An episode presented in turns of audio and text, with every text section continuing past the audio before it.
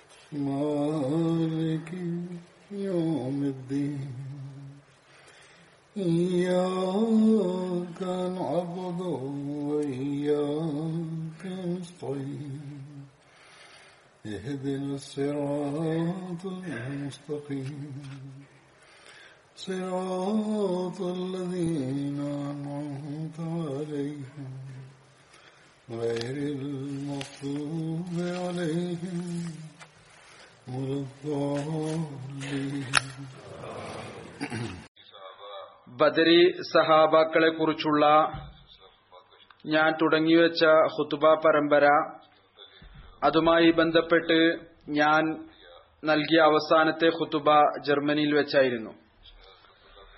അതിൽ അസറത്ത് Abdullah bin Abdullah bin Ubayy bin സുലൂലിനെ കുറിച്ചാണ് പറഞ്ഞുകൊണ്ടിരുന്നത്. ഇതുമായി ബന്ധപ്പെട്ട് അസറത്ത് അബ്ദുല്ലയുടെ പിതാവ് Abdullah bin Ubayy bin Salul സുലൂലിനെ കുറിച്ച് പറഞ്ഞ് ഞാൻ അവസാനിപ്പിച്ചിരുന്നു. അത് ഉഹദ് യുദ്ധവുമായി ബന്ധപ്പെട്ടുകൊണ്ടായിരുന്നു. റസൂൽ തിരുമേനി സല്ലല്ലാഹു അലൈ വസല്ലം യുവാക്കളുടെ വാക്കുകൾ അംഗീകരിച്ചുകൊണ്ട് മദീനയിൽ നിന്ന് പുറത്തുപോയി ശത്രുക്കളെ നേരിടാൻ തീരുമാനിച്ചപ്പോൾ അബ്ദുല്ല ബിൻ ഉബയ്യ് ആദ്യം തന്റെ സുഹൃത്തുക്കളോടൊപ്പം കൂടെ പുറപ്പെട്ടു. എന്നാൽ ഉഹദിന്റെ താഴ്വരയിലെത്തിയപ്പോൾ തന്റെ മുന്നൂറ് സുഹൃത്തുക്കൾക്കൊപ്പം വഞ്ചന കാണിച്ചുകൊണ്ട് തിരിച്ച് മദീനയിലേക്ക് ഇത് പറഞ്ഞുകൊണ്ട് തിരിച്ചുപോന്നു മുഹമ്മദ് റസൂൽ സല്ലല്ലാഹു അലൈഹി വസല്ലം എന്റെ വാക്കുകൾ കേട്ടില്ല. മദീനയിൽ നിന്നുകൊണ്ട് ശത്രുക്കളെ പ്രതിരോധിച്ചില്ല അതാണ് ഞങ്ങൾ ആഗ്രഹിച്ചിരുന്നത്. ഇങ്ങനെയും പറഞ്ഞു ഇതും ഒരു യുദ്ധമാണോ? ഇത് തങ്ങളെ സ്വയം അപകടത്തിൽ കൊണ്ടുചെന്നിടുന്ന കാര്യമാണ്. പറഞ്ഞു ഞാൻ ഈ അപകടത്തിൽ തന്നെ സ്വയം അകപ്പെടുത്തുകയില്ല. ഏതായിരുന്നാലും അയാളുടെ ഹൃദയത്തിൽ തുടക്കം മുതൽ തന്നെ കാപട്യം ഉണ്ടായിരുന്നു മുനാഫിക്കത്ത് ഉണ്ടായിരുന്നു. മുനാഫിക്ക് ഭീരുവായിരിക്കും. ഈ ഭീരുത്വം ഇവിടെ വന്ന് പ്രകടമാവുകയും ചെയ്തു. ഏതായിരുന്നാലും ഇയാൾ തന്റെ സുഹൃത്തുക്കളോടൊപ്പം തിരിച്ചു പോന്നതിന് ശേഷം മുസ്ലിങ്ങളുടെ എണ്ണം കേവലം എഴുന്നൂറായി മാറി. എന്നിട്ടും യുദ്ധം നടന്നപ്പോൾ അതിൽ മുസ്ലിങ്ങളുടെ തട്ട് തന്നെയായിരുന്നു ഭാരമേറിയത്. ഏകദേശം വിജയം നടന്നു കഴിഞ്ഞിരുന്നു എന്നാൽ അവസാനത്തിൽ റസൂ തിരുമേനി സല്ലാഹു അലുസ്ലമിയുടെ കൽപ്പന പൂർണമായ നിലയിൽ പ്രാവർത്തികമാക്കാത്തത് കാരണം മലയിടുക്ക് ഉപേക്ഷിച്ചത് കാരണം മുസ്ലിങ്ങൾക്ക് വലിയ നഷ്ടം നേരിട്ടു. ഈ അവസ്ഥക്ക് ശേഷം അബ്ദുല്ല ബിൻ സുലൂലിന്റെ രീതി ഏതെല്ലാം നിലയിലാണ്? അയാൾ റസൂൽ തിരുമേനി സല്ലാഹു അലുസ്ലക്കും മുസ്ലിങ്ങൾക്കും പ്രയാസം നൽകുകയും പരിഹാസവാക്കുകൾ പറയാൻ തുടങ്ങുകയും ചെയ്തത് അതിന്റെ കുറച്ച് വിശദീകരണം ഞാൻ വിവരിക്കുന്നതാണ്. ഇതിൽ അസ്രത്ത് അബ്ദുല്ലായുടെ ഇസ്ലാമിനോടും റസൂൽ തിരുമേനി സല്ലാഹു അലൈസ്ലമയോടുമുള്ള സ്നേഹവും പ്രകടമാകുന്നുണ്ട്. ഇതും തെളിയുന്നു. അതിനായി തന്റെ പിതാവിനെതിരിൽ ഏതു തരത്തിലുള്ള ചുവകൾ വെക്കാനും ഒരു വിധത്തിലുള്ള കാര്യവും അദ്ദേഹത്തിന് തടസ്സമായി ഉണ്ടായിരുന്നില്ല. അഥവാ അയാൾ ഇസ്ലാമിന്റെയും റസൂൽ തിരുമേനി സല്ലാഹു അലുസ്ലമയുടെയും അഭിമാനത്തിനുമേൽ ആക്രമണം നടത്തുകയാണ് എങ്കിൽ ഇതിനെക്കുറിച്ച് സീറത്ത് ഖാത്തമുൻ നബിയീനിൽ ഉള്ള പരാമർശം പ്രാരംഭത്തിലുള്ളത് അത് ഇപ്രകാരമാണ് എപ്രകാരമാണ് ഇവർ പരിഹസിക്കാൻ തുടങ്ങിയത്? അതിർത്ത് മിർസ ബഷീറാം സാഹിബ് എഴുതുന്നു ഉഹദ് യുദ്ധത്തിനു ശേഷം മദീനയിലെ യഹൂദികളും മുനാഫിക്കങ്ങളും ആരാണോ ബദർ യുദ്ധത്തിന്റെ ഫലമായി അല്പം ഭയന്നിരുന്നത് ഇപ്പോൾ അവർക്ക് കുറച്ച് ധൈര്യം കൈവന്നു. എന്നല്ല അബ്ദുല്ല ബിൻ ഉബയ്യും അയാളുടെ സുഹൃത്തുക്കളും തുറന്ന നിലയിൽ പരിഹസിക്കുകയും കുത്തുവാക്കുകൾ കുത്തുവാക്കുകൾ പറയാൻ തുടങ്ങുകയും ചെയ്തു. എന്നാൽ റസൂൽ തിരുമേനി സല്ലാഹു അലൈവല്ലം ഇവരെ അവഗണിച്ചു തള്ളുകയാണ് ചെയ്തത്. ഈ മൃദുല സമീപനത്തിന്റെ ഫലം ഇവർക്ക് അല്പം ലജ്ജ തോന്നുന്നതിന് പകരം ഇവർ അഹങ്കാരത്തിലും ചീത്ത പറയുന്നതിലും മുന്നോട്ടു പോയിക്കൊണ്ടിരുന്നു. മുനാഫിക്കിങ്ങളുടെ തലവൻ അബ്ദുല്ല ബിൻ ഉബയ്യ് ഉബയ്യയുടെ ചീത്തവിളി അയാളുടെ മകൻ അസ്രത്ത് അബ്ദുല്ലാക്ക് റസൂൽ തിരുമേനി സല്ലാഹു ഉണ്ടായ സ്നേഹത്തിന്റെയും അനുരക്തിയുടെയും പ്രകടനം ഈ ഒരു സംഭവത്തിൽ നിന്ന് വെളിപ്പെടുന്നു. ഹിജ്രി അഞ്ചിൽ ബനു മുസ്തലിക്ക് യുദ്ധത്തിൽ നിന്ന് തിരിച്ചു വരുമ്പോൾ റസൂൽ തിരുമേനി സല്ലാഹു അലൈഹി വസ്ല്ലം ഏതാനും ദിവസം മുറൈസിയിൽ താമസിച്ചു. ഇത് ബനു മുസ്തലിക്കിന്റെ വെള്ളമെടുക്കുന്ന നീരുറവയുടെ പേരാണ്. എന്നാൽ ഈ താമസത്തിനിടയ്ക്ക് മുനാഫിക്കിങ്ങളുടെ ഭാഗത്ത് നിന്ന് അത്തരത്തിലുള്ള അനിഷ്ടകരമായ സംഭവം ഉണ്ടായി. മുഖേന വളരെ അടുത്ത് തന്നെ ബലഹീനരായ മുസ്ലിങ്ങളിൽ അഭ്യന്തര യുദ്ധത്തിന്റെ അവസ്ഥ ഉണ്ടായിത്തീരുമായിരുന്നു. എന്നാൽ റസൂൽ തിരുമേനി സല്ലാഹു അലൈവല്ലമയുടെ അവസരോചിതമായ ഇടപെടലും അങ്ങയുടെ സ്വാധീന ശക്തിയുള്ള വ്യക്തിത്വവും ഈ ഫിത്തിനയുടെ ഭയാനകമായ ഫലത്തിൽ നിന്ന് മുസ്ലിങ്ങളെ രക്ഷപ്പെടുത്തി. ആ സംഭവം ഇപ്രകാരമാണ്. അസരത്ത് ഉമറിന്റെ ഒരു ജോലിക്കാരൻ ജഹജ എന്നു പേരുള്ള ആൾ അയാൾ റൈസിയുടെ സ്ഥലത്തുള്ള വെള്ളമെടുക്കുന്ന സ്ഥലത്ത് വെള്ളമെടുക്കാനായി പോയി. അവിചാരിതമായി മറ്റൊരു ആളും സിനാൻ എന്നു പേരുള്ള ഒരാൾ അത് അൻസാറിന്റെ സഖ്യകക്ഷിയിൽപ്പെട്ട ആളായിരുന്നു വെള്ളമെടുക്കാൻ വേണ്ടി അവിടെ എത്തിച്ചേരുകയുണ്ടായി. ഇവർ രണ്ടുപേരും അജ്ഞരായ ആളുകളായിരുന്നു. തികച്ചും സാധാരണക്കാരിൽപ്പെട്ട ആളായിരുന്നു. വെള്ളമെടുക്കുന്ന സ്ഥലത്ത് ഈ രണ്ടുപേരും പരസ്പരം കലഹിക്കാൻ തുടങ്ങി. ജഹജ സിനാനെ ഒരു അടി കൊടുത്തു. പിന്നീട് സിനാൻ വളരെ ഉച്ചത്തിൽ വിളിച്ചു പറയാൻ തുടങ്ങി. വിളിച്ചു പറഞ്ഞു അൻസാറുകളുടെ സംഘമേ എന്നെ സഹായിക്കാനായി വരിക. എനിക്ക് മർദ്ദനം ലഭിച്ചിരിക്കുന്നു. ജഹജ ഇത് കണ്ടു. സിനാൻ തന്റെ സമുദായത്തെ വിളിക്കുകയാണ്. അയാളും ഒരു അജ്ഞനായ ആളായിരുന്നു. അയാളും ഉടനെ തന്റെ ആളുകളെ വിളിക്കാൻ തുടങ്ങി. മുഹാജിരിങ്ങളെ ഓടി വന്നാലും അൻസാറുകളുടെയും മുഹാജിരിങ്ങളുടെയും ചെവിയിൽ ഈ ശബ്ദം വന്നപ്പോൾ ഈ ശബ്ദം കേട്ടപ്പോൾ ഉടനെ തന്നെ അവർ വാളുകൾ ഊരി ചാടിപ്പുറപ്പെട്ടു വളരെ പെട്ടെന്ന് തന്നെ അവിടെ ഒരു ജനക്കൂട്ടം ഉണ്ടായി. വളരെ അടുത്ത് തന്നെ ചില ജാഹിലീങ്ങളായ യുവാക്കൾ പരസ്പരം ആക്രമിക്കുമായിരുന്നു. എന്നാൽ ഇതിനിടയ്ക്ക് കാര്യങ്ങൾ മനസ്സിലാക്കുന്ന മുഖ്ലിസായ മുഹാജിരിങ്ങളുടെയും അൻസാറുകളുടെയും ആളുകൾ ഒരുമിച്ചുകൂടി ഉടനെ തന്നെ ആളുകളെ മാറ്റി നിർത്തുകയും രഞ്ജിപ്പിലെത്തുകയും ചെയ്തു. റസൂൽ സല്ലാഹു അലൈഹി സ്വലമക്ക് ഈ കാര്യത്തെക്കുറിച്ചുള്ള അറിവ് ലഭിച്ചപ്പോൾ അവിടുന്ന് പറഞ്ഞു ഇത് ജഹാലത്തിന്റെ പ്രകടനമാണ്. ഇതിനെക്കുറിച്ച് അവിടുന്ന് നീരസം പ്രകടിപ്പിക്കുകയും ചെയ്തു. അങ്ങനെ ഈ പ്രശ്നം ഏതായിരുന്നാലും ഇല്ലാതായി തീർന്നു. എന്നാൽ മുനാഫിക്കിങ്ങളുടെ തലവൻ അബ്ദുല്ല ബിൻ ഉബയ്യബിൻ സുലൂലിന് ഈ സംഭവത്തെക്കുറിച്ച് ബനു മുസ്ലിക് യുദ്ധത്തിൽ ഇയാളും പോയിരുന്നു. അതിനെക്കുറിച്ചുള്ള അറിവ് ലഭിച്ചപ്പോൾ ആ വിവരദോഷി ഈ ഫിത്തനയെ വീണ്ടും കത്തിക്കാൻ തുടങ്ങി. അയാൾ തന്റെ സുഹൃത്തുക്കളോട് റസൂൽ തിരുമേനി സല്ലാഹു അലൈസ്ക്കും മുസ്ലിങ്ങൾക്കും എതിരിൽ വളരെയധികം കാര്യങ്ങൾ പറഞ്ഞ് അവരെ പ്രകോപിതനാക്കി. ഇങ്ങനെ പറഞ്ഞു എല്ലാം നിങ്ങളുടെ തെറ്റാണ്. നിങ്ങൾ ഈ വീടും സഹായവുമില്ലാത്ത മുസ്ലിങ്ങൾക്ക് അഭയം നൽകി അവരെ നിങ്ങൾ തലയിൽ കയറ്റി വെച്ചിരിക്കുകയാണ്. ഇപ്പോഴെങ്കിലും നിങ്ങൾ ഇവരെ സഹായിക്കുന്നതിൽ നിന്ന് വിട്ടുനിൽക്കേണ്ടതാണ്. പിന്നീട് ഇവർ സ്വയം തന്നെ മദീനയെ ഉപേക്ഷിച്ചു പോകുന്നതായിരിക്കും. അവസാനം ഈ ഹഭാഗ്യൻ ഇതുകൂടി പറഞ്ഞു ലൈൻ റജഅന ഇലൽ മദീനത്തി ലയുഹ്രിജന്നൽ അഅസു മിൻഹൽ അദൽ.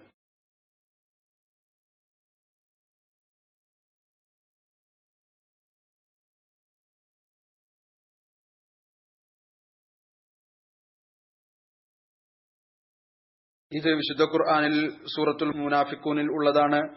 അതായത് നോക്കുക. ഇനി മദീനയിൽ ചെന്ന് ആദരണീയനായ വ്യക്തി സംഘം. നിന്ദനായ വ്യക്തിയെ അല്ലെങ്കിൽ സംഘത്തെ തങ്ങളുടെ നഗരത്തിൽ നിന്ന് പുറത്താക്കുന്നതായിരിക്കും. അപ്പോൾ ഒരു മുഖ്ലിസായ മുസ്ലിം കുട്ടി ജയദുബിന് അർക്കമും അവിടെ ഉണ്ടായിരുന്നു. അവിടെ ഇരിക്കുന്നുണ്ടായിരുന്നു. അദ്ദേഹം അബ്ദുല്ലായുടെ വായിൽ നിന്ന് റസൂൽ തിരുമേനി സല്ലാഹു അലൈസ്ലമെ കുറിച്ച് ഈ വാക്കുകൾ കേട്ടു. അദ്ദേഹം വളരെയധികം അസ്വസ്ഥപ്പെട്ടു. ഉടനെ തന്നെ തന്റെ പിതൃവ്യൻ മുഖേന റസൂൽ തിരുമേനി സല്ലാഹുലിന്റെ അടുത്ത് ഈ സംഭവത്തെക്കുറിച്ചുള്ള അറിവ് നൽകി. നോക്കുക കുട്ടികൾ പോലും എത്രമാത്രം ആത്മാർത്ഥതയും കൂറും ഉള്ള ആളുകളായിരുന്നു. വളരെയധികം കൂർമ്മ ബുദ്ധിയുള്ളവരും ആയിരുന്നു. അവർക്ക് അറിയാമായിരുന്നു എന്താണ് ശരിയായ കാര്യം എന്താണ് തെറ്റ് എന്ന്. ഏതായിരുന്നാലും തന്റെ പിതൃവ്യനെ അദ്ദേഹം ഇതറിയിച്ചു. അപ്പോൾ റസൂല്ലായി സല്ലാഹു വസ്ലമിയുടെ അടുത്ത് അതിർത്ത് ഉമറും ഇരിക്കുന്നുണ്ടായിരുന്നു. അദ്ദേഹം ഈ വാക്കുകൾ കേട്ട് ദേഷ്യം കൊണ്ടും ആത്മരോഷം കൊണ്ടും തിളച്ചു. റസൂൽ തിരുമേനി സല്ലാഹു വസ്ലമയോട് പറഞ്ഞു യാ റസൂലുള്ള നിക്ക് അനുവാദം നൽകിയാലും ഞാൻ ഈ കുഴപ്പക്കാരനായ മുനാഫിക്കിന്റെ തലയൊടുക്കട്ടെ അവിടുന്ന് പറഞ്ഞു ഉമർ വിട്ടേക്കുക. താങ്കൾ ഈ കാര്യം ഇഷ്ടപ്പെടുന്നുണ്ടോ? ആളുകളിൽ ഇങ്ങനെ ഒരു ചർച്ച നടക്കണം. മുഹമ്മദ് തന്റെ അനുചരന്മാരെ കൊന്നുകൊണ്ട് നടക്കുകയാണ്. പിന്നീട് അവിടുന്ന് അബ്ദുല്ലാബിന് ഉബയ്യനെയും അയാളുടെ സുഹൃത്തുക്കളെയും വിളിപ്പിച്ചു. എന്നിട്ട് അവരോട് ചോദിച്ചു എന്താണ് പ്രശ്നം? ഞാൻ ഇപ്രകാരം ഒരു കാര്യം കേട്ടിരിക്കുന്നു. അവരെല്ലാവരും സത്യതു ഞങ്ങൾ അങ്ങനെ ഒരു കാര്യവും പറഞ്ഞിട്ടില്ല. ചില അൻസാറുകളും ശുപാർശ എന്ന നിലയിൽ ഈ കാര്യം പറഞ്ഞു. സെയ്ദ് ബിൻ അർക്കമിന് ഒരുപക്ഷെ തെറ്റുപറ്റിയതാവാം. അയാൾ ഒരിക്കലും ഇങ്ങനെ പറയാൻ സാധ്യതയില്ല. അവിടുന്ന് അപ്പോൾ അബ്ദുല്ല ബിൻ ഉബയ്യന്റെയും അയാളുടെ സുഹൃത്തുക്കളുടെയും വാക്കുകൾ സ്വീകരിച്ചു സെയ്ദിന്റെ വാക്കുകളെ നിരാകരിച്ചു. അത് കാരണം സെയ്ദിന് കഠിനമായ വിഷമവും ദുഃഖവും ഉണ്ടായി.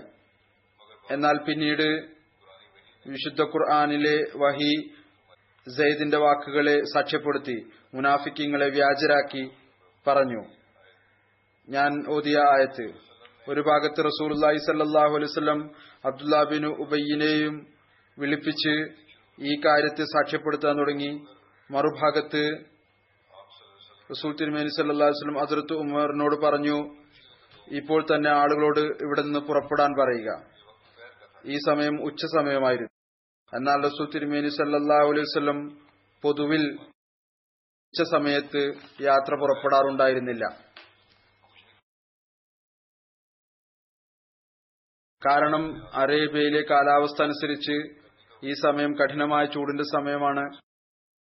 അതിൽ യാത്ര ചെയ്യുക എന്നത് അങ്ങേറ്റം പ്രയാസമുള്ളതാണ്. എന്നാൽ റസൂൽ തിരുമേനി സല്ലാ അലൈവല്ലം ആ സമയത്തെ അവസ്ഥ അനുസരിച്ച് ഇതാണ് ശരിയായി വിചാരിച്ചത്. ഇപ്പോൾ തന്നെ ഇവിടെ നിന്ന് പുറപ്പെടുക.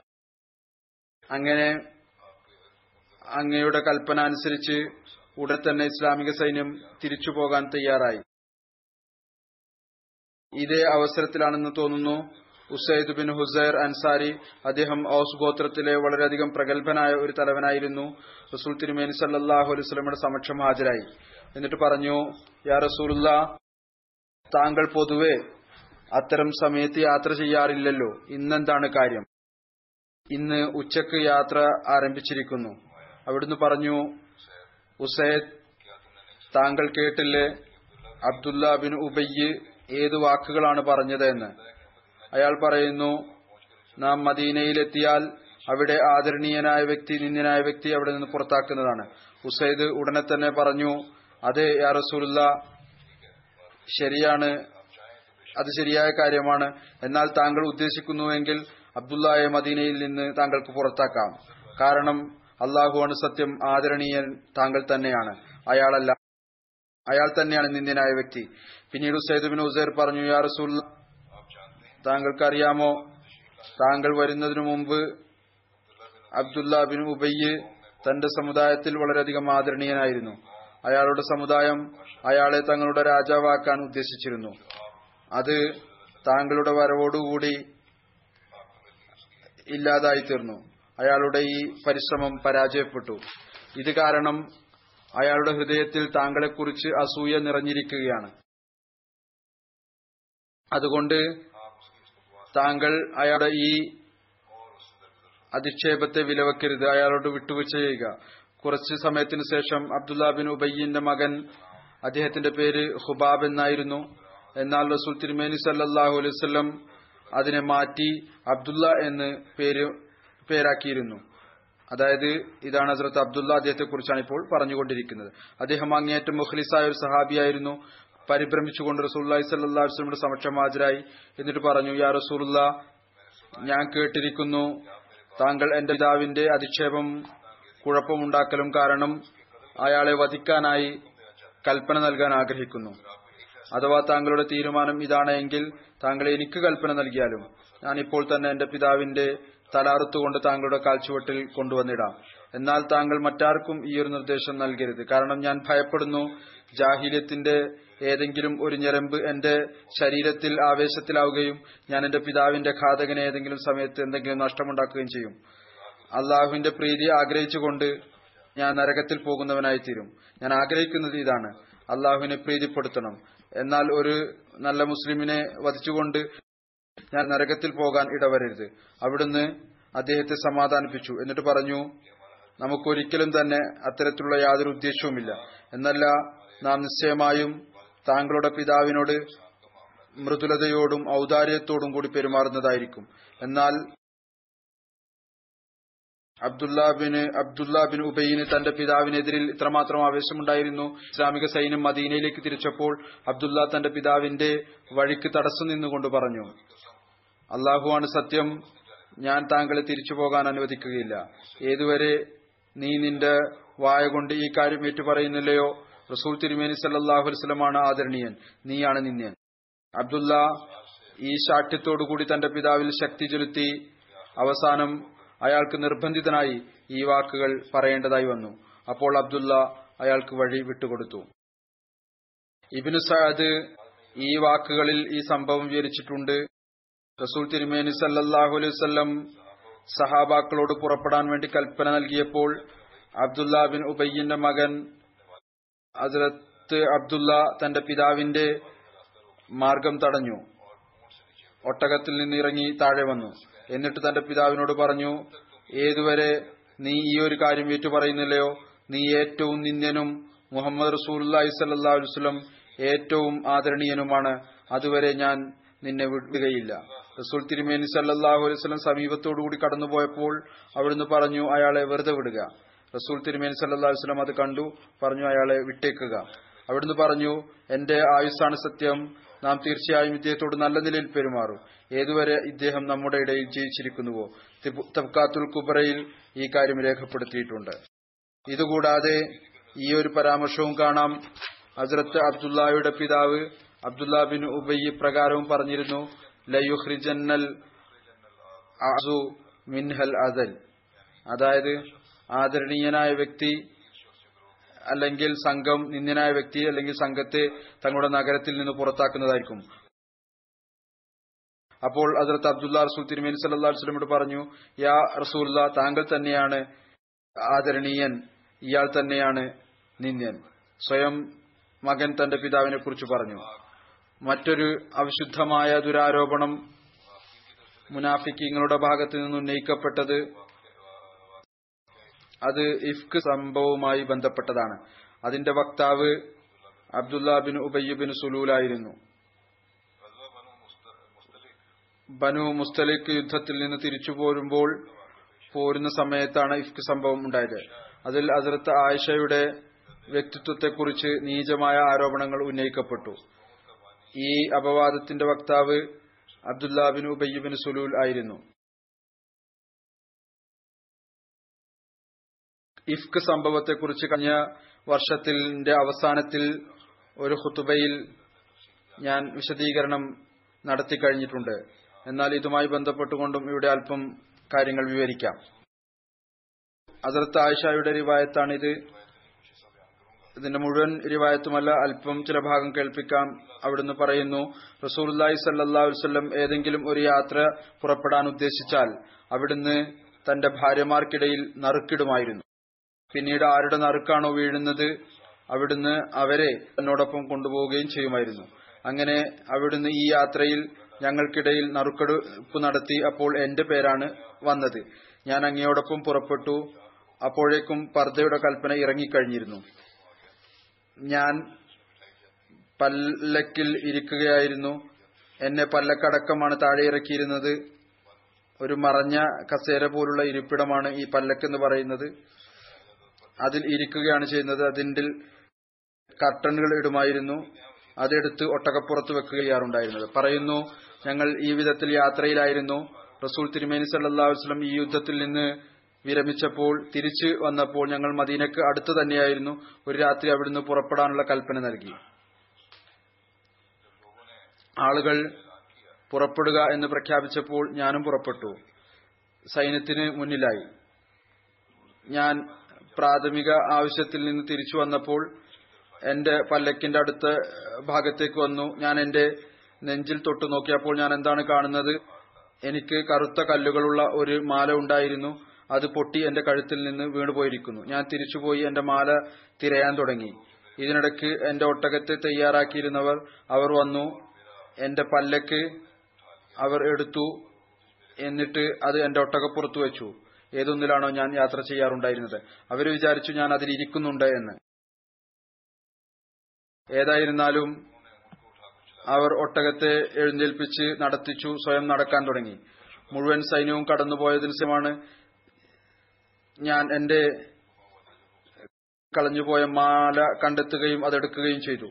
അതെനിക്ക് ലഭിച്ചു. പിന്നീട് ഞാൻ എന്റെ താമസ സ്ഥലത്തേക്ക് ചെന്നു. എവിടെയാണോ ഞാൻ ഉണ്ടായിരുന്നത്. ഞാൻ വിചാരിച്ചു എന്നെ കാണാതാകുമ്പോൾ അവർ എന്റെ അടുത്തേക്ക് തിരിച്ചു വരുന്നതായിരിക്കും. പറയുന്നു ഞാൻ താമസ സ്ഥലത്ത് ചെന്നപ്പോൾ അവിടെ ആരും ഉണ്ടായിരുന്നില്ല.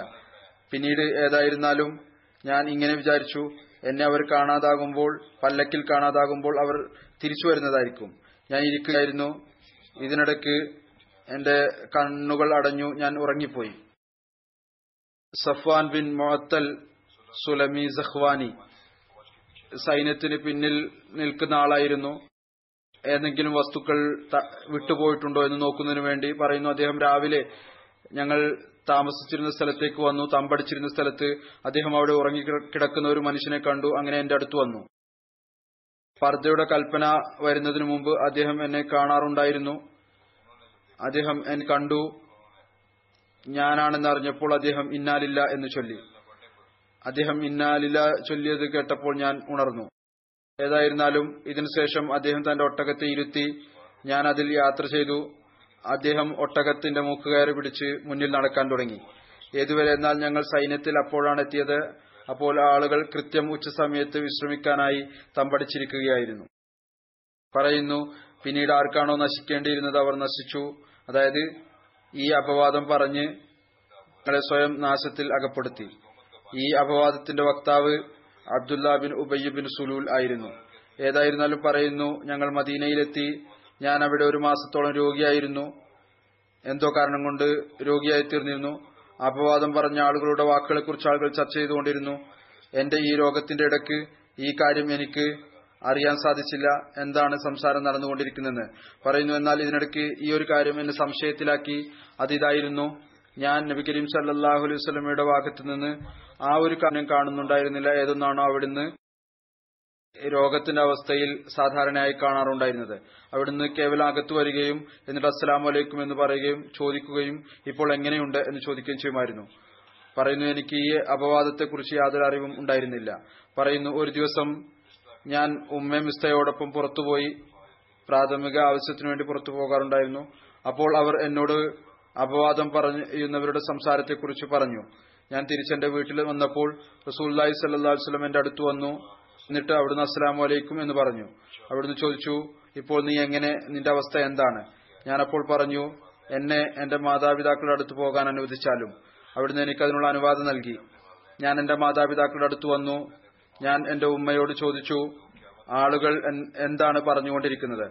അവർ പറഞ്ഞു മകളെ ഈ സംസാരം കൊണ്ട് തന്റെ ജീവിതത്തെ അപകടപ്പെടുത്തരുത്. സമാധാനത്തോടുകൂടി ഇരിക്കുക. ആളുകൾ അത്തരത്തിലുള്ള കാര്യങ്ങൾ പറഞ്ഞുകൊണ്ടിരിക്കും. ഞാൻ പറഞ്ഞു സുബാനല്ല ആളുകൾ അത്തരം കാര്യങ്ങളെക്കുറിച്ച് ചർച്ച ചെയ്തുകൊണ്ടിരിക്കുകയാണ്. പറയുന്നു ഞാൻ ആ രാത്രി ഈ വിധം കഴിച്ചുകൂട്ടി രാവിലെ വരെ എന്റെ കണ്ണുകൾ കണ്ണുനീർ നിന്നില്ല. എനിക്ക് ഉറക്കവും വന്നില്ല. എനിക്ക് എന്റെ മേൽ ഇത്തരത്തിലുള്ള ആരോപണം ഉന്നയിക്കപ്പെട്ടു എന്നറിയാൻ സാധിച്ചപ്പോൾ.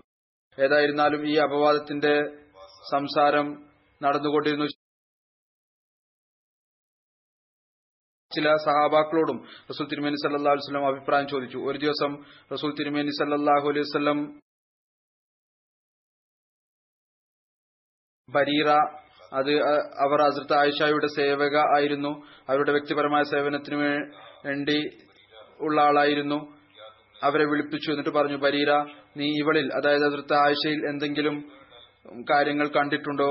ഏതൊന്നാണോ നിന്നെ സംശയത്തിലാക്കുന്നത്? ബരീറ പറഞ്ഞു ഒരിക്കലുമില്ല. ഞാൻ അത്തരത്തിലുള്ള ഒരു കാര്യവും കണ്ടിട്ടില്ല. എന്നിട്ട് പറഞ്ഞു ആ അസ്തിത്വം കൊണ്ട് സത്യം ആരാണോ താങ്കളെ സത്യത്തോടുകൂടി നിയോഗിച്ചയച്ചത് ഞാൻ അസരത്ത് ആയിഷയിൽ ഇതിനേക്കാൾ വലിയ ഒരു കാര്യവും കണ്ടിട്ട. അതുമാത്രമേ അവരെ സംബന്ധിച്ച് ഞാൻ ഏറ്റവും വലിയ ന്യൂനതയായി കാണുന്നുള്ളൂ. അതായത് അവരൊരു പ്രായം കുറഞ്ഞ പെൺകുട്ടിയാണ്. കുട്ടിത്തമുണ്ട്. ഉറക്കം കൂടുതലായി വരുന്നു. ചില സമയത്ത് ആട്ട വെച്ച് ഉറങ്ങിപ്പോകും. എന്നിട്ട് വീട്ടിൽ ആട് കയറി അത് തിന്നുകയും ചെയ്യും. അതാണ് അല്പസ്വല്പം അശ്രദ്ധയുണ്ട് അതല്ലാതെ മറ്റൊന്നുമില്ല. അവർക്ക് ഉറക്കം കുറച്ച് കൂടുതലായി വരാറുണ്ട്. ഇത് കേട്ട് റസൂല്ലായി സല്ലാ വസ്ലം തന്റെ സഹാബാക്കളെ അഭിസംബോധന ചെയ്തുകൊണ്ട് പറഞ്ഞു. അബ്ദുല്ലാ ബിൻ ഉബയ്യുബിന് ബിലൂലിനെ കുറിച്ച് പരാതി പറഞ്ഞു. റസൂല്ലായി സല്ലാ വസ്ലം പറഞ്ഞു ആ വ്യക്തിയെ ആരാണ് നേരിടുക? ആരാണോ എന്റെ ഭാര്യയുടെ കാര്യത്തിൽ എന്നെ പ്രയാസപ്പെടുത്തിയത്? അവിടുന്ന് പറഞ്ഞു ഞാൻ അള്ളാഹുവിന് സത്യം ചെയ്തുകൊണ്ട് പറയുന്നു. എന്റെ ഭാര്യയിൽ നന്മയല്ലാതെ മറ്റൊരു കാര്യവും എനിക്കറിയില്ല. അവർ ആ വ്യക്തിയെക്കുറിച്ച് പറഞ്ഞിരിക്കുന്നു. ആരെക്കുറിച്ചാണ് ആരോപണം ഉന്നയിക്കപ്പെട്ടത്? അദ്ദേഹത്തെക്കുറിച്ച് പറഞ്ഞിരിക്കുന്നു. അദ്ദേഹത്തെക്കുറിച്ചും എനിക്ക് നന്മയല്ലാതെ മറ്റൊരു കാര്യവും അറിയില്ല. എന്റെ വീടുകൾ വീട്ടുകാരുടെ അടുത്ത് എപ്പോഴെല്ലാം അദ്ദേഹം വന്നിട്ടുണ്ടോ എന്നോടൊപ്പമാണ് വരാറുണ്ടായിരുന്നത്. ഒറ്റക്കൊരിക്കലും വരുമായിരുന്നില്ല. ഏതായിരുന്നാലും ചുരുക്കം ഇതാണ്. ഹസരത്ത് ആയിഷ പറയുന്നു ഒരു ദിവസം റസൂൽ തിരുമേനി സല്ലാഹു അലൈഹി എന്നോട് നേരിട്ട് ഇതിനെക്കുറിച്ച് ചോദിച്ചു. അപ്പോൾ ഞാൻ പറഞ്ഞു അള്ളാഹുവാണ് സത്യം എനിക്കറിയാൻ സാധിച്ചിരിക്കുന്നു. നിങ്ങൾ ആ കാര്യം കേട്ടിരിക്കുന്നു ഏതൊന്നിനെ കുറിച്ചാണോ ആളുകൾ പരസ്പരം പറഞ്ഞുകൊണ്ടിരിക്കുന്നത്. സംസാരിക്കുന്നു എന്നിൽ ആരോപണം ഉന്നയിക്കുന്നു. അഥവാ ഞാൻ താങ്കളോട് പറയുകയാണ് ഞാൻ നിരപരാധിയാണ് ഞാൻ ഒരു തെറ്റും ചെയ്തിട്ടില്ല അള്ളാഹുവിനറിയാം ഞാൻ യഥാർത്ഥത്തിൽ നിരപരാധി തന്നെയാണ് എന്ന്. താങ്കൾ എന്നെ സത്യവാദി സത്യതയായി മനസ്സിലാക്കുകയില്ല. അഥവാ ഞാൻ താങ്കളോട് ഏതെങ്കിലും കാര്യം ഏറ്റുപറഞ്ഞാൽ എന്നാൽ അള്ളാഹുവിനറിയാം ഞാൻ തികച്ചും നിരപരാധിയാണ്. ഞാൻ അങ്ങനെ ഒരു കാര്യവും ചെയ്തിട്ടില്ല. എന്നാൽ താങ്കൾ ഈ ഏറ്റുപറച്ചിൽ എന്നെ സത്യമായി കരുതുന്നതാണ്. ഇത് ആളുകൾ ഇത്രമാത്രം പ്രചരിച്ചിരിക്കുന്നു. എല്ലാവരും അത് മനസ്സിലാക്കിയിരിക്കുന്നു. ചില സഹാബാക്കളും അത്തരത്തിലുള്ള കാര്യങ്ങൾ സരിച്ചുകൊണ്ടിരിക്കുന്നു ഞാൻ പറഞ്ഞു ഞാൻ എന്നെക്കുറിച്ച് ഇതുപോലുള്ള ഒരു ഉദാഹരണമല്ലാതെ മറ്റൊന്നും കാണുന്നില്ല. യൂസുഫിന്റെ പിതാവിന് ഒഴികെ. അദ്ദേഹം പറഞ്ഞിരുന്നു വസബ്രുൻ ജമീലും വല്ലാഹു മുസ്തആനുൻ അലാമാ തസിഫൂൻ. സഹനം കൈക്കൊള്ളുക എന്നത് തന്നെയാണ് നല്ലത്. അള്ളാഹുവിനോട് തന്നെയാണ് സഹായം ചോദിക്കേണ്ടത് നിങ്ങൾ പറഞ്ഞുകൊണ്ടിരിക്കുന്ന കാര്യത്തെക്കുറിച്ച്. സൂറ യൂസുഫിലേതാണ് ഇത് പറയുന്നു? ഇതിനുശേഷം ഞാൻ മാറി എന്റെ കിടക്കയിലേക്ക് വന്നു. ഞാൻ പ്രതീക്ഷിക്കുന്നുണ്ടായിരുന്നു അള്ളാഹു എന്നെ എന്റെ നിരപരാധിത്വം തെളിയിക്കുന്നതായിരിക്കും. നിസ്സാം റസൂല്ലായി സല്ലാ വസ്ലമക്ക് പറഞ്ഞു നൽകും ഞാൻ ഈ ആരോപണത്തിൽ നിരപരാധിയാണ്. അതിർത്ത് ആയിഷ പറയുന്നു ഇതിനുശേഷം അള്ളാഹുവാണ് സത്യം. അവിടുന്ന് ഞാൻ പറഞ്ഞ ഈ കാര്യത്തിന് ശേഷം ഇരിക്കുന്ന സ്ഥലത്ത് നിന്ന് മാറിയിരുന്നില്ല. വീട്ടുകാരിൽ നിന്ന് ആരും തന്നെ അവിടെ നിന്ന് മാറിയിരുന്നില്ല.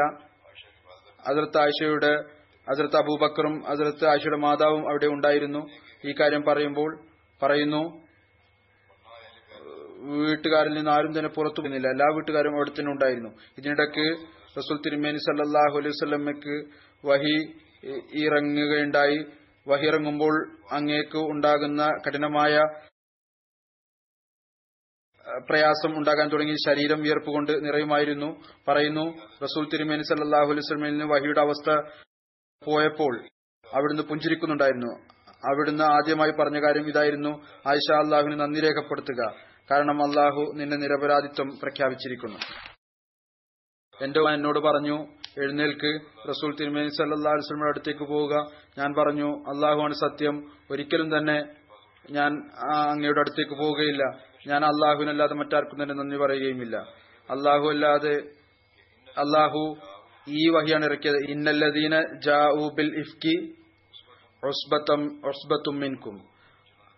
അപവാദം പറഞ്ഞു പരത്തിയവർ അവർ നിങ്ങളിൽ തന്നെയുള്ള ഒരു സംഘമാണ്. ഈ എല്ലാ കാര്യങ്ങളും ഉണ്ടായിട്ടും റസൂൽമേനി സല്ലാഹു അലൈഹി വസല്ലം പ്രഖ്യാപിച്ചു. വിശുദ്ധ ഖുർആാനിൽ അള്ളാഹു ആയത്തിറക്കി എന്നാൽ അത് താഴ്ച പറയാറുണ്ടായിരുന്നു. ഞാൻ വിചാരിച്ചിരുന്നു അള്ളാഹു റസൂൽ തിരുമേനി ഏഹ്, ഏതെങ്കിലും രീതിയിൽ പറഞ്ഞു കൊടുക്കും. എനിക്ക് ഈ ഒരു പ്രതീക്ഷ ഉണ്ടായിരുന്നില്ല. എന്നെക്കുറിച്ച് ഇങ്ങനെ വിശുദ്ധ ഒരു ആയത്തിറങ്ങും എന്ന്. അങ്ങനെ ഈ പ്രശ്നം അവസാനിച്ചപ്പോൾ ഈ ആരോപണം ഉണ്ടായി. മറ്റു കാര്യങ്ങൾ നടന്നു. ഈ എല്ലാ കാര്യങ്ങളെല്ലാം ഉണ്ടായിട്ടും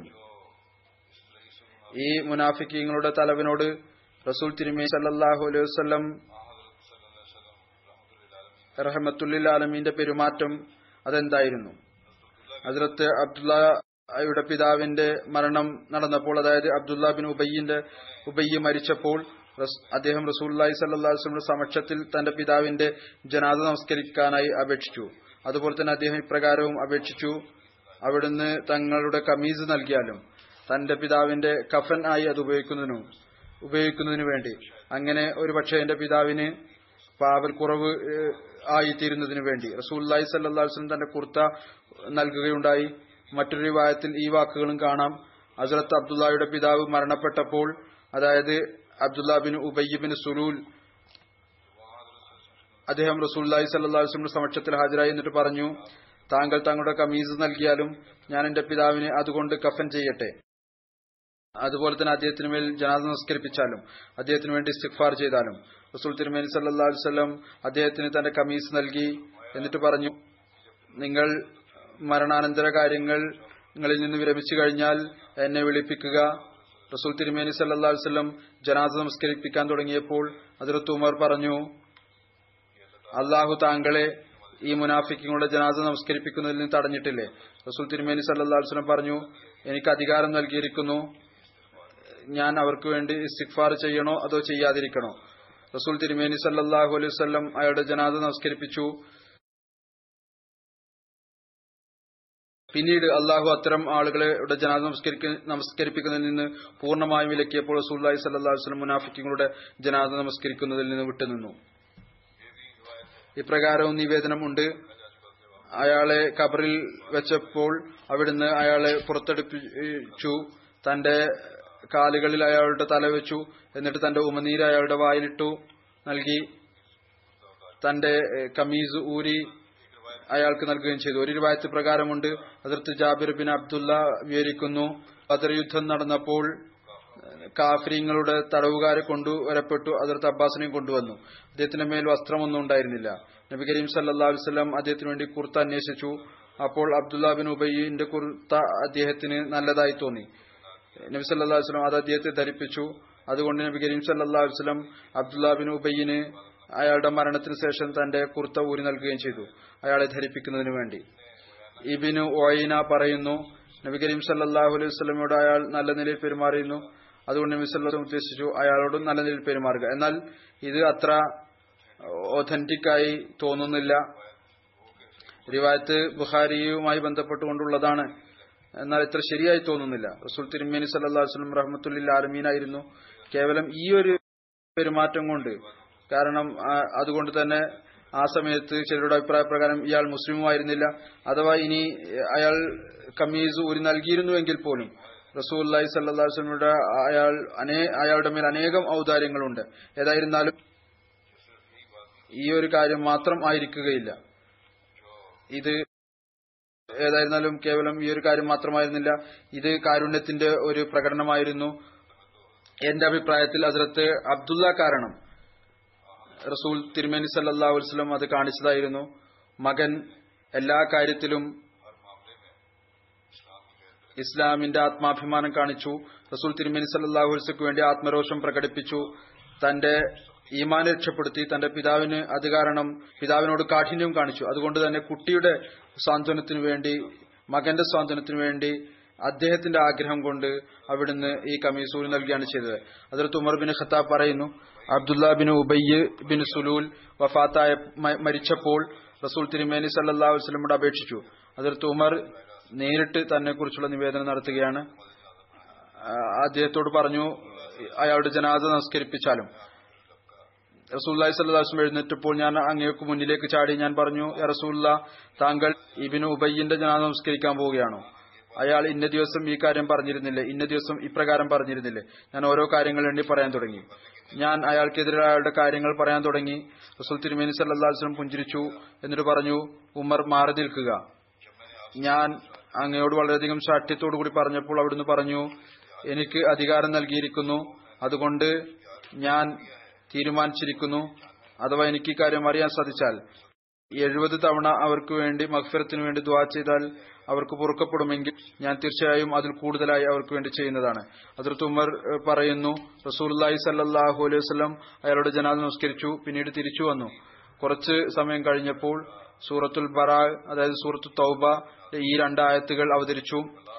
വലാ തുസല്ലി അല അഹദി മിൻഹും മാത അബദൻ വലാ തക്കും അല കബരി ഇന്നഹും കഫറു ബില്ലാഹി വറസൂലി വമാത്തു വഹും ഫാസിക്കൂൻ അതായത്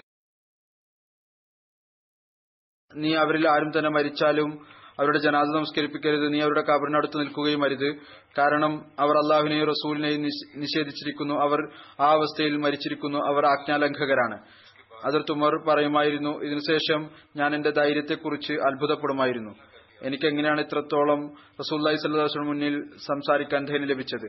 ഏതൊന്നാണോ ഞാൻ ആ ദിവസം റസൂല്ലായി സല്ലാസ്ലം മുമ്പിൽ കാണിച്ചത് അത് അള്ളാഹുനും റസൂലിന് മാത്രമേ നല്ലപോലെ അറിയുകയുള്ളൂ. ഹസരത്ത് അബ്ദുല്ലായുടെ സ്മരണയിൽ ഈ സംഭവം അവസാനിച്ചു. ഇനി ഇനിയും സഹാബാക്കളുടെ സ്മരണ ഉണ്ടായിരിക്കും ബാക്കിയുള്ളവരുടെ. ഇപ്പോൾ ഞാൻ ഏതാനും ചില വഫാത്തായവരുടെ സ്മരണ നടത്തുന്നതാണ്. അതിനുശേഷം ജുമാക്ക് ശേഷം നമസ്കാരങ്ങൾക്ക് ശേഷം അവരുടെ ജനാസയും നമസ്കരിപ്പിക്കുന്നതാണ്. ഇതിൽ ആദ്യത്തെ സ്മരണ ബഹുമാനപ്പെട്ട അമത്തുൽ ഹഫീസ് സാഹിബയുടേതാണ്. അവർ ബഹുമാനപ്പെട്ട മൗലാന മുഹമ്മദ് ഉമർ സാഹിബ് കേരള ഇന്ത്യയുടെ ഭാര്യയായിരുന്നു. ഒക്ടോബർ ഇരുപതിന് അവരുടെ വഫാത്ത് സംഭവിച്ചു. എഴുപത്തിരണ്ടാമത്തെ വയസ്സിൽ ഇന്നാലില്ലായി വ ഇന്നായിലേഹി റാജുവൻ ആയിരത്തി തൊള്ളായിരത്തി നാൽപ്പത്തിയേഴിൽ അവർ കേരളത്തിലാണ് ജനിച്ചത്. മർഹൂമായുടെ കുടുംബത്തിൽ അഹമ്മദിയത്ത് അവരുടെ മാതാമഹന്റെ പിതാവിലൂടെയാണ് വന്നത്. അദ്ദേഹം കേരളത്തിലെ ആദ്യത്തെ അഹമ്മദികളിൽപ്പെട്ട ആളായിരുന്നു. അവർക്ക് ചെന്നൈയിൽ സെക്രട്ടറിമാലും കേരളത്തിൽ ദീർഘകാലം സദർ ലജനായും സേവനം ചെയ്യാൻ തോഫിക്ക് ലഭിച്ചു. വിശുദ്ധ ഖുറാൻ പാരായണത്തിലും തഹജിദിലും വളരെ കൃത്യനിഷ്ഠയുള്ള ആളായിരുന്നു. ലജനകളെയും നാസറാത്തുകളെയും വിശുദ്ധ ഖുറാൻ പഠിപ്പിക്കുമായിരുന്നു. എല്ലാ ഫറലും നഫലുമായ നോമ്പുകളും എടുക്കുമായിരുന്നു. തന്റെ ജീവിതത്തിന്റെ അവസാനം വരെ മൗലാന മുഹമ്മദ് ഉമർ സാഹിബിനെ വളരെയധികം സേവിച്ചു. വളരെ അതിഥി സൽക്കാരപ്രിയായ സേവന സൃഷ്ടി സേവനത്തിന്റെ വികാരം കൊണ്ട് നിറഞ്ഞ വളരെ നല്ല ഒരു വനിതയായിരുന്നു. ഖിലാഫത്തുമായി ഗഹനമായ വിശ്വാസബന്ധമുണ്ടായിരുന്നു. അവർ നിന്ന സ്ഥലങ്ങളിലെല്ലാം മിഷൻ ഹൗസുകളിൽ വരുന്നവരെ സഹോദരങ്ങളുമായി വളരെ ആത്മാർത്ഥതയോടുകൂടുള്ള ബന്ധമാണ് ഉണ്ടായിരുന്നത് വളരെ ആത്മാർത്ഥതയോടുകൂടി സേവനം ചെയ്യുമായിരുന്നു. വഫാത്തിനു മുമ്പ് അവർക്ക് മൂന്ന് തവണ ഹാർട്ട് അറ്റാക്ക് ഉണ്ടായി.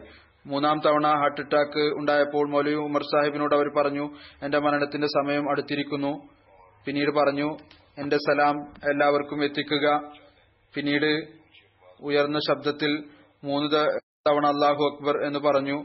അങ്ങനെ അവർ അള്ളാഹുവിന്റെ സമക്ഷം ഹാജരായി. മർഹൂം മൂസിയായിരുന്നു. സന്തപ്ത കുടുംബത്തിൽ നാല് പെൺമക്കളുണ്ട്. അവർ മുനവർ അഹമ്മദ് നാസിർ സാഹിബിന്റെ ഭാര്യമാരായിരുന്നു. അദ്ദേഹം പി എസ് ഓഫീസിൽ തമിഴ് തപാലിന്റെ വകുപ്പിൽ വോളണ്ടിയർ ആയിക്കൊണ്ട് സേവനം ചെയ്തുകൊണ്ടിരിക്കുന്നു. ബഹുമാനപ്പെട്ട മൗലവി മുഹമ്മദ് ഉമർ സാഹിബ് എഴുതുന്നു.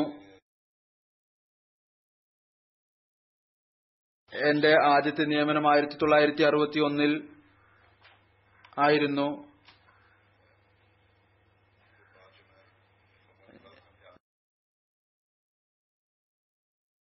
ഞാൻ മൗലവി ഫാസിൽ പരീക്ഷ പാസായി അതിനുശേഷം എന്റെ ആദ്യത്തെ നിയമനം മദ്രസ അഹമ്മദിയിൽ പഠിപ്പിക്കുക എന്നതായിരുന്നു. പിന്നീട് ഹൈദരാബാദിൽ നിയമിക്കപ്പെട്ടു. ഇതിനിടക്ക് അവിടെ ഒരു അപകടവും സംഭവിച്ചു. ആയിരത്തി തൊള്ളായിരത്തി അറുപത്തിയേഴിൽ ഹൈദരാബാദിൽ ശക്തമായ മഴയ്ക്ക് ശേഷം ജൂബിലി ഹാൾ അതിന്റെ ആദ്യത്തെ നിലയിൽ പ്രയർ ഹാളും ഓഫീസുമായിരുന്നു. രണ്ടാമത്തെ ഹാൾ ലജ്നായിമാലിലേക്ക് വേണ്ടി പ്രത്യേകപ്പെടുത്തിയതായിരുന്നു. മൂന്നാമത്തെ നിലയിൽ മിഷൻ ഹൌസ് ആണ് ഉണ്ടായിരുന്നത്. ആ ഹാളിന്റെ വലിയ ഭാഗം ആ മഴ കാരണം ഒറ്റയടിക്ക് ഇടിഞ്ഞു വീണു. പറയുന്നു ആ സമയത്ത് വിനീതൻ അവിടെ ഉണ്ടായിരുന്നില്ല. ഉച്ചയ്ക്ക് മിഷൻ ഹൌസിലെത്തിയപ്പോൾ ഇത് കണ്ട് വിസ്മയപ്പെട്ടു. മുഴുവൻ കെട്ടിടവും വീണുപോയിരിക്കുന്നു. കേവലം ചെറിയ കോർണർ മാത്രമാണ് ബാക്കിയുണ്ടായിരുന്നത്. വിനീതന്റെ ഭാര്യ മൂന്ന് മാസം പ്രായമുള്ള കുട്ടിയെ മാറിലെടുത്തുകൊണ്ട് മൂന്നാമത്തെ നിലയിലുള്ള ഒരു കോർണറിൽ നിസ്സഹായ നിൽക്കുകയായിരുന്നു.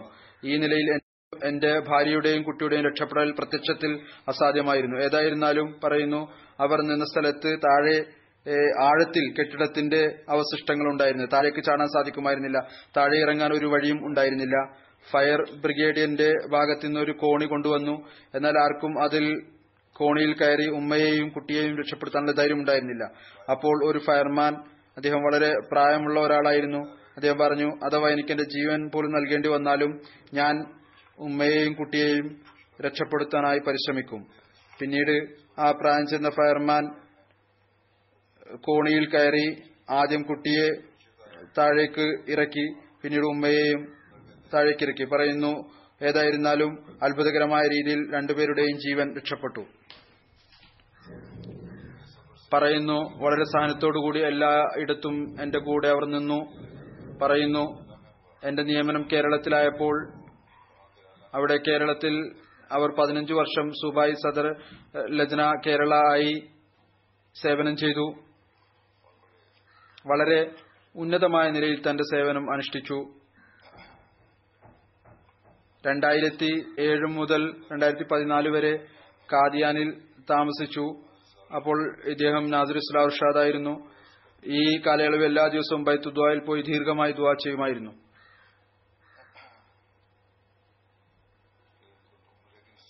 പിന്നീട് ഇവർക്ക് രണ്ടായിരത്തി പതിനഞ്ചിൽ ഉംറ ചെയ്യാനുള്ള ഭാഗ്യവും ലഭിച്ചു. ഉമർ സാഹിബ് എഴുതുന്നു ദിവസവും ഫജർ നമസ്കാരത്തിന് ശേഷം വിശുദ്ധ ഖുർആൻ പാരായണം ചെയ്യുമായിരുന്നു ഹദീസ് പാരായണം ചെയ്യുമായിരുന്നു. ഇത് ഇവരുടെ ദിനചര്യയായിരുന്നു. ഇവരുടെ വഫാത്ത് നടന്ന ദിവസം ആ ദിവസവും ഇതനുസരിച്ച് പ്രവർത്തിക്കാൻ അള്ളാഹു തൗഫീഖ് അവർക്ക് നൽകുകയുണ്ടായി. അതിർത്ത് മസീമദ് സാത്തു ഇസ്ലാമിന്റെ ഗ്രന്ഥങ്ങളുടെ പാരായണം ചെയ്യുന്നതിന്റെ താല്പര്യവും ഉണ്ടായിരുന്നു. ഇതുകൂടാതെ പൊതുവിജ്ഞാനം കരസ്ഥമാക്കുന്നതിനും പ്രത്യേകമായ താല്പര്യമുണ്ടായിരുന്നു ഇത് തന്നെയാണ് ഒരു മുറബിയുടെ ഭാര്യയുടെ പ്രത്യേകതകളായിരിക്കേണ്ടത്. അത് അള്ളാഹുവിന്റെ അനുഗ്രഹത്താൽ അവരിൽ ഉണ്ടായിരുന്നു. മുറബിമാരുടെയും മുറബിമാരുടെയും ഭാരവാഹികളുടെയും സ്ഥാനങ്ങൾ മനസ്സിലാക്കിക്കൊണ്ട് അവരെ ആദരിക്കുന്ന വനിതയായിരുന്നു. ബഹുമാനിക്കുന്ന വനിതയായിരുന്നു. അതിഥി സൽക്കരിക്കുന്നതിൽ ഒരു വിധത്തിലുള്ള കുറവും വരുത്താൻ വരുത്തുമായിരുന്നില്ല. അള്ളാഹു അവരോട് മഹ്ഫിറത്തോടും കാരുണ്യത്തോടും കൂടി പെരുമാറട്ടെ ദർജകൾ ഉയർത്തുമാറാകട്ടെ. ഇവരുടെ മക്കളെയും ഇവരുടെ ദുവായുടെ അവകാശികളാക്കി തീർക്കുമാറാകട്ടെ. അടുത്ത ജനാസ ബഹുമാനപ്പെട്ട ചൗധരി മുഹമ്മദ് ഇബ്രാഹിം സാഹിബ് അദ്ദേഹം അൻസാറുല്ല മാസികയുടെ മുൻ മാനേജറും പബ്ലിഷറുമാണ്. പാകിസ്ഥാനിലെ ഒക്ടോബർ പതിനാറിന് എൺപത്തി മൂന്നാമത്തെ വയസ്സിൽ വഫാത്തായി. നലിലായി വൈനായിലെ രാജു ആയിരത്തി തൊള്ളായിരത്തി അൻപത്തിയേഴിൽ ഇദ്ദേഹത്തെ സെക്രട്ടറി അൻസാറുല്ല മർക്കസിയ പാകിസ്ഥാൻ റബുവായി നിയമിച്ചു. ആയിരത്തി തൊള്ളായിരത്തി അറുപതിൽ അൻസാറുല്ല മാസിക ആരംഭിച്ചപ്പോൾ അദ്ദേഹത്തെ അതിന്റെ മാനേജറും പബ്ലിഷറുമായി നിയമിച്ചു. രണ്ടായിരത്തി നാല് വരെ വളരെ ഉന്നതമായ നിലയിൽ ഈ കടമ നിർവഹിച്ചു. അൻസാറുല്ല പാകിസ്ഥാൻ ഇദ്ദേഹത്തിന് ഓഫീസ് സൂപ്രണ്ട് നായിബ് കായ്ദു മുമി സെക്രട്ടറി ബറായെ സദർ മജ്ലിസ് എന്നീ സേവനങ്ങൾ ചെയ്യാനുള്ള തോഫിക്കു രണ്ടായിരത്തി മൂന്നിൽ ഇദ്ദേഹത്തെ ഒരു കേസിൽ അകപ്പെടുത്തുകയുണ്ടായി. പിന്നീട് ഇദ്ദേഹം എന്റെ അനുവാദപ്രകാരം ഇവിടെ ലണ്ടനിലേക്ക് വന്നു ഇവിടേക്ക് മാറി താമസിച്ചു. ഇവിടെ വന്നും അദ്ദേഹത്തിന് അൻസാറുല്ലായിൽ ഏകദേശം എട്ടൊമ്പത് വർഷം സേവനം ചെയ്യാനുള്ള തോഫിക്ക് ലഭിച്ചു. നാഷണൽ മജ്ലിസ് ആമിലയിലെ അംഗവും ആയിരുന്നു. മർഹൂം മൂസി ആയിരുന്നു. വഫാത്തിന് കുറച്ചു മുമ്പ് റബുയിലേക്ക് പോയതായിരുന്നു. രോഗം കാരണം അവിടെ വെച്ച് അദ്ദേഹം വഫാത്തായി. സന്തപ്ത കുടുംബത്തിൽ ഒരു മകളും അഞ്ച് ആൺമക്കളും അനേകം പേരക്കുട്ടികളും ഉണ്ട്. അള്ളാഹു അദ്ദേഹത്തോട് മഹ്ഫിറത്തോടും കാരുണ്യത്തോടും കൂടി പെരുമാറട്ടെ. അദ്ദേഹത്തിന്റെ മക്കൾക്കും തലമുറകൾക്കും അദ്ദേഹത്തിന്റെ നന്മകൾ നിലനിർത്തുന്നതിനും ജമാഅത്തും ഖിലാഫത്തുമായി ബന്ധം വെക്കുന്നതിനുള്ള തോഫീക്കും നൽകുമാറാകട്ടെ.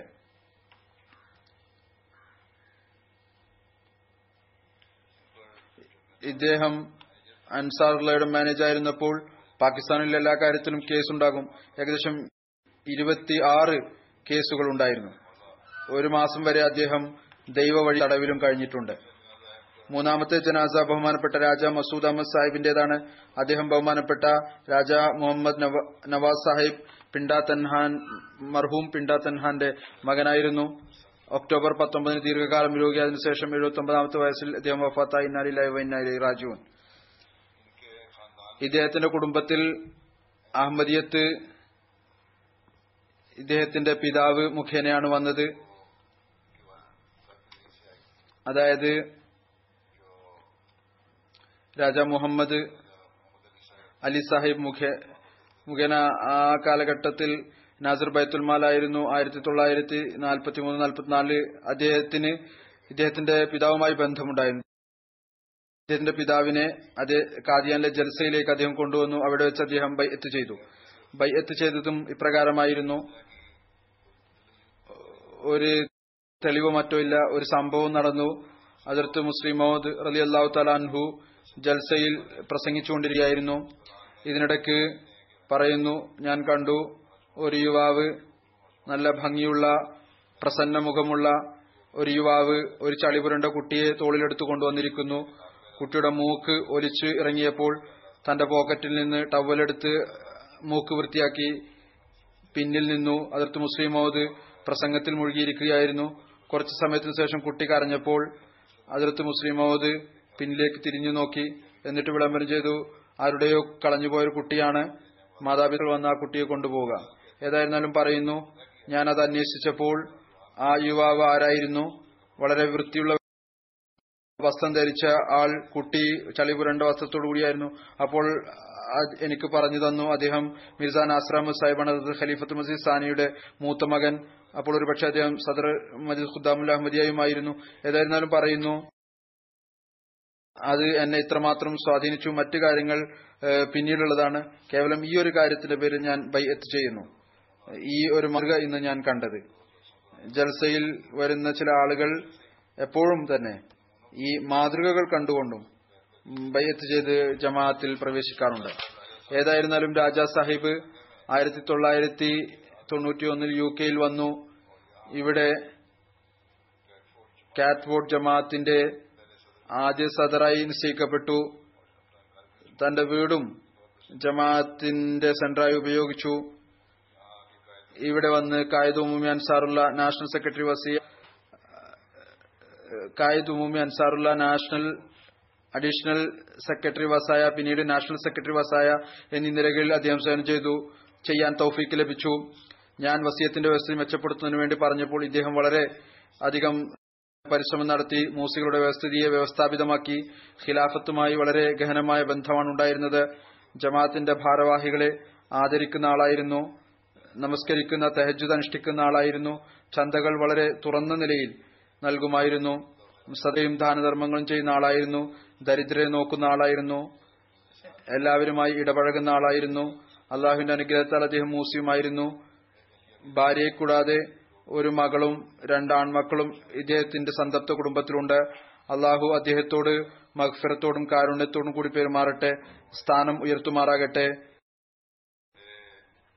എന്റെ കൂടെ കോളേജിൽ ഒരു ക്ലാസ്സിലായിരുന്നില്ല എന്നിരുന്നാലും വിവിധ വിഷയങ്ങളിലായിരുന്നു. എന്തായിരുന്നാലും ഒരേ സമയത്ത് കോളേജിൽ ഞങ്ങൾ ഉണ്ടായിരുന്നു അതുകൊണ്ട് തന്നെ അദ്ദേഹത്തോട് ഈ അർത്ഥത്തിൽ പറയാൻ സാധിക്കും. അദ്ദേഹം എന്നോടൊപ്പം പഠിച്ചിട്ടുണ്ട്. ഒരേ ക്ലാസ്സിൽ തന്നെ പഠിച്ചിട്ടുണ്ട്. ഒരു ഉറുദുവിന്റെ ക്ലാസ് ഒരുമിച്ചായിരുന്നു. അതിൽ ഏതായിരുന്നാലും ഞങ്ങൾ ഒരുമിച്ചാണ് ഇരിക്കാറുണ്ടായിരുന്നത്. അപ്പോഴും അദ്ദേഹത്തിൽ ഒരുപാട് പ്രത്യേകതകൾ ഉണ്ടായിരുന്നു. ഞാൻ കണ്ടിട്ടുണ്ട്. തന്റെ കാര്യം നോക്കുന്ന ആളായിരുന്നു. അല്ലാതെ കുട്ടികളിൽ കാണുന്ന തരത്തിലുള്ള കുസൃതിയോ മറ്റോ ഉണ്ടായിരുന്നില്ല. അള്ളാഹു അദ്ദേഹത്തിന്റെ സ്ഥാനം ഉയർത്തുമാറാകെ അള്ളാ ബക്ഷ് സാദിഖ് സാഹിബ് അദ്ദേഹം സെക്രട്ടറി തലീം റബുവ ആണ് അദ്ദേഹം എഴുതുന്നു. വളരെ ധൈര്യശാലിയായ ആത്മാഭിമാനമുള്ള അഹമ്മദിയായിരുന്നു. ജലം നഗരത്തിലെ പള്ളി അങ്ങേറ്റം പഴയതായിരുന്നു. അതിന്റെ മേൽക്കൂരയും താഴെയായിരുന്നു. മുകളിലെ നിലം താഴെയും താഴെയായിരുന്നു. മുറികളിലെ നിലം താഴെയും മുകളിലും എന്ന നിലയിലാണ് ഉണ്ടായിരുന്നത് ചില ഭാഗം താഴ്ന്ന എന്ന നിലയിൽ ആയിരത്തി തൊള്ളായിരത്തി എഴുപത്തിനാലിന് ശേഷം പ്രയാസകരമായ അവസ്ഥകൾ ഉണ്ടായി ആ നിയമത്തിന് ശേഷം ജമാഅത്തിന് പള്ളികൾ നിർമ്മിക്കാനും സാധിക്കുമായിരുന്നില്ല. അറ്റകുറ്റപ്പണി നടത്താനും സാധിക്കുമായിരുന്നില്ല. എന്നാൽ രാജസാഹിബ് വളരെ ധൈര്യപൂർവം പള്ളിയുടെ ഈ നിർമ്മാണ ജോലി തന്റെ ഉത്തരവാദിത്തത്തിൽ ഏറ്റെടുത്തു. വളരെ ധൈര്യപൂർവം അമീർ സാഹിബിന്റെ അഭിപ്രായത്തോടുകൂടി അതിന്റെ പര്യവസാനത്തിലെത്തിച്ചു. റോഡിന്റെ ഭാഗത്തു നിന്നുള്ള ചുവരുകൾ ചുമരുകൾ തൊടാതെ പ്ലാൻ അനുസരിച്ച് ഹാളുകൾക്ക് തൂണുകൾ നിർമ്മിച്ചു. പിന്നീട് അതിന് മേൽക്കൂരയും ഇട്ടു. വളരെ ബുദ്ധിപൂർവം ഈ വിധത്തിൽ അദ്ദേഹം വലിയ ത്യാഗം ചെയ്തു. ധൈര്യത്തോടുകൂടി ചെയ്തു. സാമ്പത്തിക ത്യാഗം ചെയ്തു. ആളുകളോടും ആഹ്വാനം ചെയ്തു. ഈ വിധത്തിൽ പള്ളിയെ തികച്ചും പുതിയ രീതിയിൽ മാറ്റിയെടുക്കുകയുണ്ടായി. ലിൻഡർ ഇട്ടുകൊണ്ട് മുറികളുടെ ചുവരുകൾ പിന്നീട് പണിതു. ഇപ്പോൾ അള്ളാഹുവിന്റെ അനുഗ്രഹത്താൽ മുകളിലും താഴെയുമായി പള്ളിക്ക് രണ്ട് ഹാളുകൾ തയ്യാറായി. നാലാമത്തെ ജനാസ അത് ബഹുമാനപ്പെട്ട സാലിഹ നൂറ സാഹിബയുടേതാണ്. അവർ അൻവർ അലി സാബിദ് സാഹിബ് സിന്ധ് മർഹൂമിന്റെ ഭാര്യയാണ്. ഇവരും ഒക്ടോബർ ഒന്നിന് വഫാത്തായി. നലിലായി വന്നാലി രാജുൻ ഇവർ വളരെ ധൈര്യമുള്ള ഇബാദത്ത് ചെയ്യുന്ന അള്ളാഹുവിനോടും സൃഷ്ടികളോടുമുള്ള കടമകൾ നിർവഹിക്കുന്ന വനിതയായിരുന്നു. ചെറുപ്പം മുതൽ തന്നെ നമസ്കാരവും നോമ്പിന്റെയും നിഷ്ഠയുള്ള ആളായിരുന്നു. ചന്ത നൽകുന്ന ആളായിരുന്നു. ഖിലാഫത്തുമായി വളരെ സത്യസന്ധമായ ബന്ധമായിരുന്നു. അവരുടെ പിതാവ് ഇറാനിൽ നിന്ന് റിട്ടയർമെന്റ് എടുത്ത് നവാബ് ഷായിൽ വന്ന് താമസിച്ചപ്പോൾ അവർക്ക് ലഭിച്ചിരുന്ന നിസ്സാരമായ പോക്കറ്റ് മണിയിൽ നിന്നും ചന്ത നൽകുന്നു. ഒരിക്കൽ രചനയിലെ ഒരു കേന്ദ്ര ഭാരവാഹി വന്നു. അപ്പോൾ അവർ യോഗത്തിൽ നിന്നുകൊണ്ട് മുഴുവൻ രചനകളും പറയുകയുണ്ടായി. മുഴുവൻ നവാബ് ഷായിലും രചനകളിൽ ഏറ്റവും കൂടുതൽ ചന്ത ഈ കുട്ടിയുടേതാണ് വരുന്നത്. ഇത് അവരുടെ വിവാഹത്തിന് മുമ്പുള്ള സംഭവമാണ്. അവരുടെ മകൾ താഹിറ മുമിൻ പറയുന്നു വിവാഹത്തിനു ശേഷം അള്ളാഹുവിന്റെ ഇത്രമാത്രം അനുഗ്രഹങ്ങളുണ്ടായി. അതോടൊപ്പം തന്നെ അള്ളാഹു അവർക്ക് വലിയ ഹൃദയവും നൽകി. വളരെയധികം ദരിദ്ര സേവിക്കുന്ന വിനയത്തിന്റെയും എളിമയുടെയും ഉടമസ്ഥയായിരുന്നു. ചന്തയുടെ എല്ലാ പദ്ധതികളിലും ലഭ്യക്ക് പറയുമായിരുന്നു. ഏറ്റവും കൂടുതൽ വാഗ്ദാനം എഴുതിപ്പിക്കുമായിരുന്നു. നീണ്ട കാലം ലജ്ന ജില്ലാ ലഡ്കാനയുടെ സദറായിരുന്നു. എപ്പോഴും ജമാഅത്തുകളിൽ പര്യടനം നടത്തുമ്പോൾ ചന്തയുടെ ആഹ്വാനം നടത്തുമായിരുന്നു. വളരെ നല്ല പ്രതികരണം ലഭിക്കുമായിരുന്നു. കാരണം ഇവരുടെ സ്വന്തം മാതൃക നല്ലതായിരുന്നു. വളരെയധികം ധൈര്യമുള്ള ആത്മാഭിമാനമുള്ള ആളായിരുന്നു. സിന്ധിലെ ആ കാലത്തെ സംസ്കാരമില്ലാത്ത കാലത്ത് ആചാരങ്ങളിൽ നിന്നും വിദഗ്ധകളിൽ നിന്നും വളരെയധികം ദൂരെ നിന്നുകൊണ്ട് വിവാഹം ചെയ്തു പോയത് തികച്ചും സിന്ധിയായ ഒരു കുടുംബത്തിലായിരുന്നു. സോഷ്യൽ ജീവിതം നയിച്ചു. എല്ലാവരുമായി നല്ല ബന്ധം വെച്ചു. ഹൃദയം കൊണ്ടുള്ള ബന്ധം വെക്കുകയുണ്ടായി വളരെ ഉന്നതമായ നിലയിൽ കുടുംബ ബന്ധങ്ങളും ഊട്ടിയുറപ്പിച്ചു. ഭർത്തു വീട്ടിലെ ബന്ധവും വളരെ നല്ല നിലയിൽ പാലിച്ചു. ഇപ്പോഴും അവരുടെ മകൾ എഴുതുന്നു. ലജനകളുടെ മെമ്പർമാർ എവിടെയെല്ലാം അവർ താമസിച്ചിട്ടുണ്ടോ അവരെ വളരെയധികം ഓർക്കുന്നു പറയുന്നു.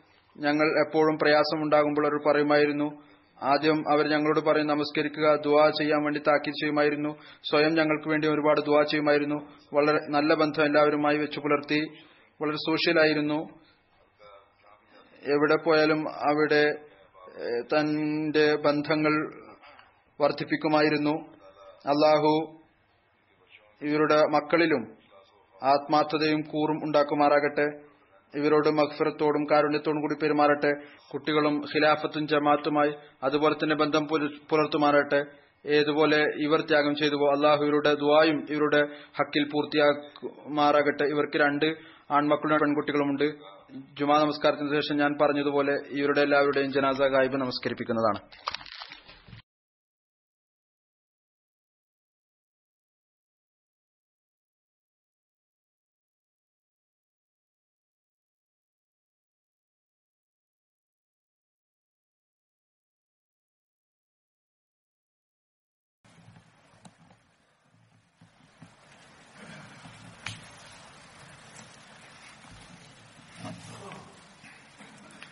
الحمد لله الحمد لله نحمده ونستعينه ونستغفره ونؤمن به ونتوكل عليه ونعوذ بالله من شرور أنفسنا ومن سيئات أعمالنا. من يهده الله فلا مضل له ومن يضلل فلا هادي له. ونشهد أن لا إله إلا الله. ونشهد أن محمدا عبده ورسوله. عباد الله رحمكم الله. إن الله يأمر بالعدل واللسان وإيتاء ذي القربى وينهى عن الفحشاء والمنكر والبغي يعظكم لعلكم تذكرون اذكروا الله يذكركم وادعوه يستجب لكم ولذكر الله أكبر